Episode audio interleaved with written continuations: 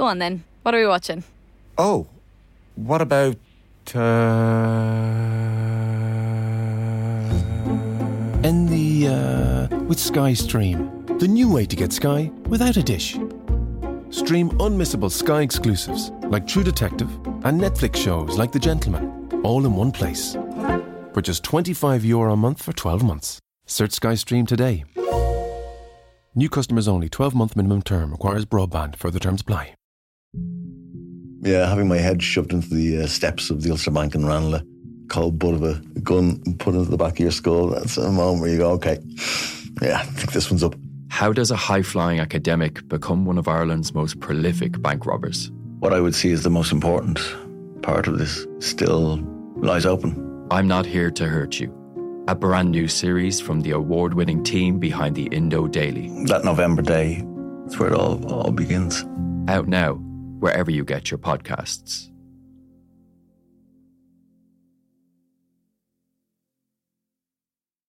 Donncha, there's been a lot of talk coming out of Kerry this week that you know we should expect something different from the team this year. Uh, where do you think this is coming from? Yeah, I think it's coming because of, from the fact that they're in an unusual position, and particularly against Dublin, where they're on the back foot. Um, there's an awful lot of the same sort of rhetorics coming out, um, like you know, Kerry going to bring something special. They're going to deliver a big display. You rarely hear that from them. They usually kind of kick for touch and you know Yera, as the boys say, you know, to try to give as little way as possible. I think a lot of it's based on on the fact that they just can't comprehend losing for a fourth time uh, in championship. I think they just can't even.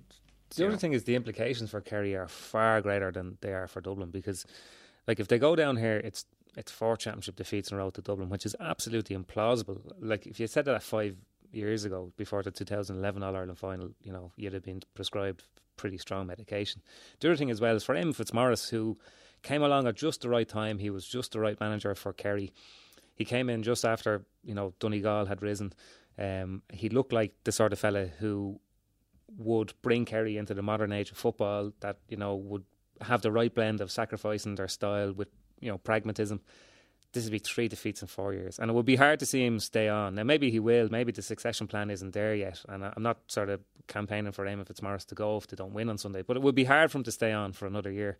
But alternatively, if they win that, if they win on Sunday, and they, you know, they slay the Dublin Dragon and they win the All Ireland final. And again, I'm not taking that for granted, but if they do, then all of a sudden, Eamon Fitzmaurice has two All Irelands in four years, which is the same record as Jim Gavin, who at the moment has been, you know, about to be spoken about uh, in the, in the great managers conversation. So the implications f- for Kerry, especially, far outweigh the prize on offer, which is the All Ireland final spot. It just shows you though that history is written by the winners. Like because in the run up to last year's All Ireland final, Eamon Fitz was the man with the Midas touch. You know, everyone was talking about his tactical acumen, and 70 minutes later, people are saying he got that one really badly wrong. Yeah, well, I think their biggest problem last year in the All Ireland final was that they were too predictable. I think Alan said it, like between the All Ireland final of 2014 and the All Ireland final of 2015.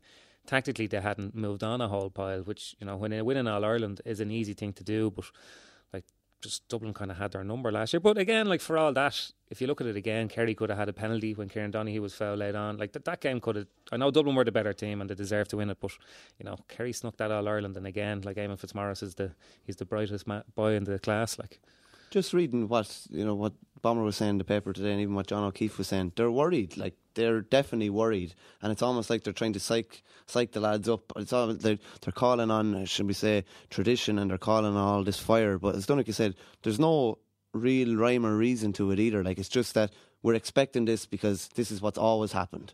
But just because it's always happened doesn't mean it's going to happen on Sunday. Do you think, Michael, it's it sounds like they're trying to convince themselves as much as anyone? Yeah, I think that is it. Like they haven't beaten Dublin. I think it's what since 2009 in Championship, and they've beaten them in six out of the last seven league games or something like that as well. Like that that does drain on you. Like they don't.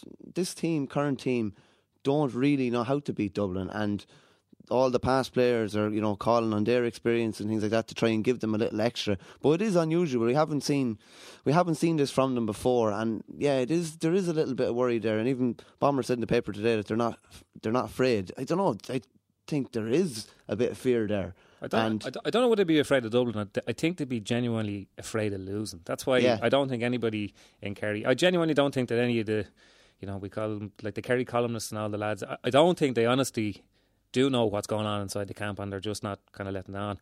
I just think they get the vibe that Kerry are coming at this one more full blooded than ever. But like you know, that's a grand thing to say. But you know, you have to mix that with you know a thought process. Like if you send fifteen wild animals out on the pitch on Sunday, like they'll get devoured by Dublin because the Dublin are just a very mature team. So like they'll have to strike that blend. Maybe that's just the sort of noise that they want around the team coming up to Croke Park. But it's the first time as well. Like in two thousand, in the last decade, they lost three championship matches to Tyrone. Now it was a far more bitter a rivalry. There was lots of spite there, you know, for various different reasons. But it absolutely sickened them. Like you could see what happened when they beat them finally in the championship down in Killarney, and there was a shadow of a Tyrone team that they finally beat, and there was fellas crying on the pitch and all afterwards. Like in Kerry, they don't like losing. Like I don't know, has any team ever beaten Kerry four times around? You wouldn't imagine so, no. Well, if it has been done, it hasn't been done too, too often or too recently. And, and, the gas thing is that for, for decades, Kerry people were forever talking up this great well, that's Dublin that's Kerry the, rivalry. That's the eternal, the eternal irony is that you know while Dublin people used to love thinking that you know, it, there was a great rivalry with Kerry. Essentially, they were being patronised. You know, like Pat Gilroy made the point before the 2011 All Ireland in his press conference. He said, "Look, it's not much of a rivalry if one of the teams keeps winning it the whole time." Now it's probably a little bit more of a rivalry. Like it didn't, we had no middle ground there for a while. It just completely skewed back the other way. And like Kerry have won one All Ireland in the last six years, which you know for the team that they've had, for the players that have been in that team you know, it's it's not up around their own strike rate. And for the likes of Mark, there's yeah, there's a lot of transition. But I'm just mean from the likes of Mark and I mean Kieran Donaghy, he's bringing out a book at the end of the year. Traditionally, that would hint that a fella is thinking about calling it a day. Like for those fellas to go out having lost t- twice in a row in the championship to Dublin, I think to a lot of people, including these people, Kerry former players who are writing in their columns, it's just an implausible thing. It's unthinkable, and I think that's why they can't really they, they're not really just countenancing that outcome on Sunday because it would wreck their heads. We, that's we, a scientific term. Isn't it? I think no, to go back to the rivalry, Frank, just quickly, like what you say about being patronised. I think it was two games in the seventies, but from 1934 to 2011, that was the two games in the 70s, and that was the only games Dublin won in championship mm. football against Kerry. So it's a rivalry, all right, in, mm. in loads of ways, but in, in other all the other criteria that makes up a rivalry. It's not like you know well, it wasn't until eleven. Like. The Kerry lads loved the sort of the box office nature of playing Dublin because yeah, everybody yeah. it just meant that more people got to see them beating Dublin. Like, you know what I mean? But now it's there on the national stage, and you know they're being beaten. And like, okay, 2011. Brian Sheehan said they were robbed. You could make that argument. You absolutely could. 2013, Kerry went at Dublin and Dublin went at Kerry and Dublin won a shootout. And then last year Kerry tried to constrict Dublin and Dublin still won the thing. Yeah, so beating them every way. This like, is yeah. you know this is last throw of the dice stuff. Whether Eamon Fitzmaurice does or doesn't stay around this year, there's going to be a new Kerry team essentially next year. Um, and you know if they don't win on Sunday, it wouldn't be a great way for them to kind of mm. bow out. One big call for Eamon Fitz to make, uh, which I'm sure he has at this stage, is what to do over his free taking. And uh, this is a very convoluted, complicated issue for him.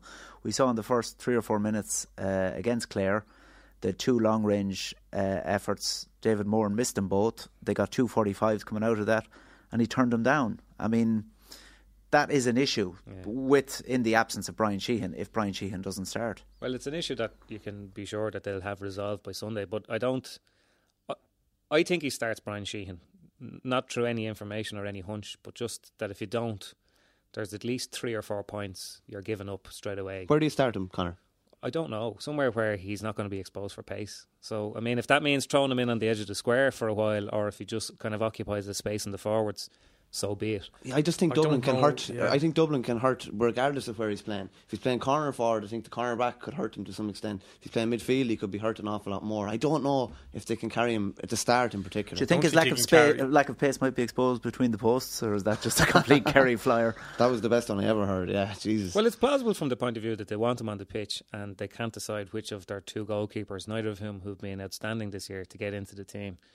But I mean, if you're Diarmuid Connolly or you're Paul Mannion and you're through one and run with, one with Brian Sheehan, I think you'd you'd make sure you hit it low and you hit it quick. The other thing is, if you were Brendan Kealy or, or Brian Kelly in the last few weeks, and there was an inkling of truth to this, you'd be seriously pissed off. Wouldn't yeah, you? well, one's an all-star, all-star goalkeeper as well. It's like, it's like bringing the lad in say for a big club match that, had, that was off on a J1 during the summer and hardly back training and has been on the beer for a couple of weeks. He's, he sounds like he's speaking from bitter experience. I here, am speaking from experience. But it's like bringing him back in. It just, I, like, I, you could never see that happening from the whole team point of view, like God, would would both of them hang Ah, around? but I I think, think, like, we're eh, giving eh, this too much oxygen. I think at the minute. Yeah, it's but- just not yeah, going to yeah. happen. No, but like- the, no, the point is that okay, it's not going to happen. But if it was going to happen, you could be sure that the two goalkeepers would have known a long time ago. I mean, this isn't a bombshell.